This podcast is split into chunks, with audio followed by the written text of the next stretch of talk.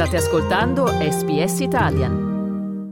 State ascoltando un podcast di SBS Italian con voi oggi Massimiliano Gugole. È stata una domenica drammatica ieri il 26 febbraio sulle coste della Calabria, al cui largo è avvenuta l'ennesima strage del Mediterraneo. Nelle parole del ministro degli interni Matteo Piantedosi, il barcone avrebbe urtato una secca e si sarebbe sbriciolato. Ancora incerto il numero delle persone a bordo, ma sono già 59 i corpi ritrovati ed 80 i superstiti, ma si teme che il bilancio alla fine sarà ancora più pesante. Ci colleghiamo ora con l'Italia, con il giornalista ed ex direttore dell'ANSA Giampiero Gramaglia. Giampiero, buonasera e ben ritrovato qui su SBS. Buongiorno a te Massimiliano e buongiorno agli ascoltatori. Giampiero, che cosa sappiamo delle persone che erano a bordo di questo barcone?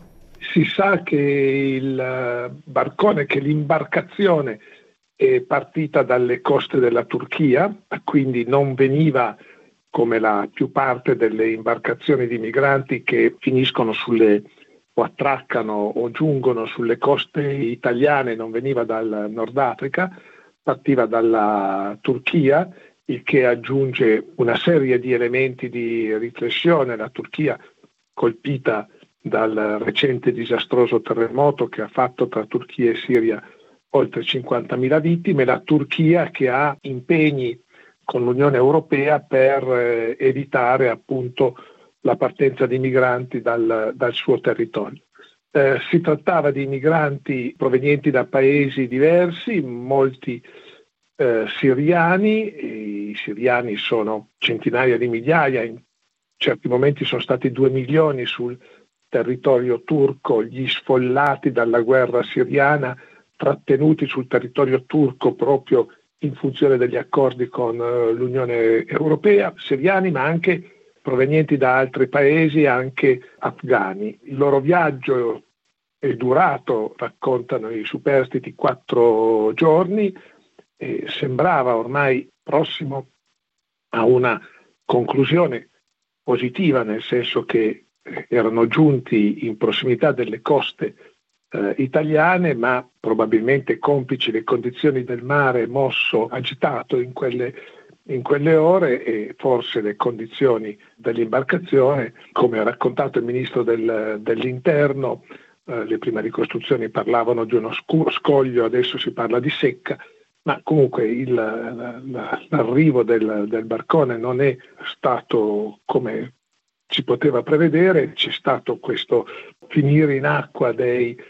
eh, migranti, molti dei quali non sapevano nuotare, la conta finale delle vittime sarà difficile da fare perché bisognerà vedere se tutte saranno recuperate e le indicazioni dei superstiti sulle persone a bordo, su quanti erano a bordo, non sono, non sono precise. Senz'altro è una delle tragedie del mare dei migranti più gravi degli ultimi anni e ricorda la tragedia del 2013 in cui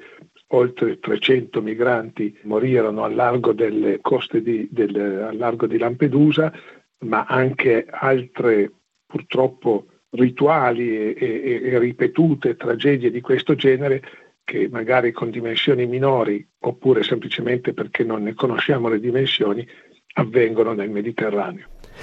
Nel momento in cui stiamo parlando, in Italia ormai si sta facendo notte, naturalmente è ancora inverno. Sai se le operazioni di salvataggio sono tuttora in corso? Guarda, fino a pochi minuti fa le operazioni erano in corso, era stato recuperato poco fa, dopo le 19 ore italiane, ancora, erano stati recuperati ancora dei corpi. È possibile che le operazioni siano sospese nottetempo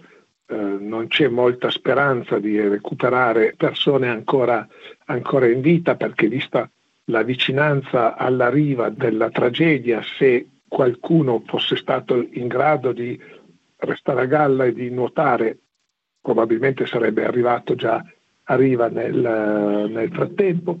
E, però senz'altro poi le ricerche riprenderanno all'alba fra una decina di ore ma mh, più per cercare di recuperare i corpi, corpi di vittime più nella, che nella speranza di trovare persone ancora in vita. Siamo in collegamento con il giornalista Giampiero Gramaglia, naturalmente tante dichiarazioni, incluse quella della prima ministra Giorgia Meloni, che ha espresso profondo dolore per le tante vite umane stroncate dai trafficanti di uomini, riportando il tema sull'immigrazione incontrollata. È il Presidente della Repubblica, Sergio Mattarella, che ha chiesto di più all'Unione Europea. Quali sono state le reazioni da parte di Bruxelles? Da Bruxelles sono venute delle dichiarazioni di tono analogo per quanto riguarda la, la sofferenza umana, la vicinanza umana alle, alle, vittime da parte in particolare della Presidente della Commissione europea Ursula von der Leyen. Però un conto sono le parole che si dicono in queste circostanze e che si ripetono ogni volta in queste circostanze, un conto è la sostanza. Questa tragedia avviene mentre il eh, governo italiano sta adottando, ha adottato e sta attuando una serie di misure che in qualche misura ostacolano, intralciano, rendono più difficile il lavoro delle organizzazioni non governative che in mare con le loro eh, navi cercano di salvare vite umane, creando una serie di paletti burocratici e amministrativi alla loro attività. Il, la motivazione del governo è di non favorire l'immigrazione illegale, non favorire il traffico delle persone, ma il salvataggio di persone in pericolo in mare non è né favoreggiamento dell'immigrazione illegale né eh, traffico di eh, persone, è semplicemente un'azione umanitaria eh, imposta tra l'altro dalla legge del, del mare. Dall'altra parte c'è il ruolo dell'Unione Europea che da anni, almeno dal 2010, è sollecitata a darsi una politica di immigrazione, cosa che non ha ancora fatto per i contrasti di interessi e di atteggiamenti fra i paesi del, dell'Unione, vi sono quelli favorevoli comunque eh, disposti a essere compartecipi dell'accoglienza e vi sono quelli come l'Ungheria, per esempio, del tutto contraria a qualsiasi forma di accoglienza di, di migranti sul loro, sul loro territorio. Eh, non credo che questa tragedia sarà decisiva, farà da grimaldello allo sblocco di un accordo europeo, se ne parlerà alla prossima riunione del Consiglio europeo che sarà nel mese di marzo, l'Italia porterà il dossier, gli altri paesi porteranno le loro posizioni, ma non penso che si arriverà anche in questo caso, neppure in questo caso, a definire una politica eh, europea mh, di gestione delle, dell'immigrazione. L'Italia rivendica sempre, o almeno agita spesso, il problema di una norma che si chiama dal dalla città dove venne adottato protocollo di Dublino che risale agli anni 90 e che prevede che il paese in cui il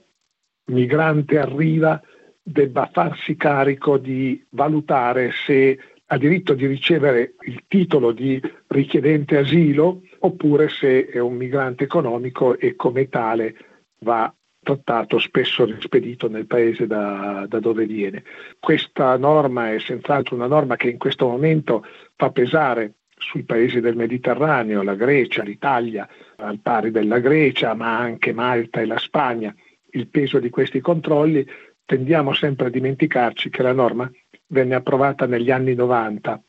ovviamente con il consenso dell'Italia, quando i migranti arrivavano tutti in Germania, perché arrivavano tutti dai paesi dell'est, non arrivavano ancora dal sud del Mediterraneo e il primo paese europeo che incontravano, paese dell'Unione che incontravano sul loro cammino era la, la Germania. Quindi senz'altro non si può sostenere, come qualche volta in Italia si fa, che quella norma è stata adottata per pesare sull'Italia. Quella norma è stata adottata perché la Germania se la sbrigasse lei. E oggi quella norma è una norma che eh, cade soprattutto su Spagna, Italia, Grecia e Malta. Grazie quindi a Giampiero Gramaglio, Giampiero una buona serata e a risentirci presto. Una buona giornata a te e agli ascoltatori e una buona settimana. Volete ascoltare altre storie come questa? Potete trovarle su Apple Podcasts, Google Podcasts, Spotify o ovunque scarichiate i vostri podcast.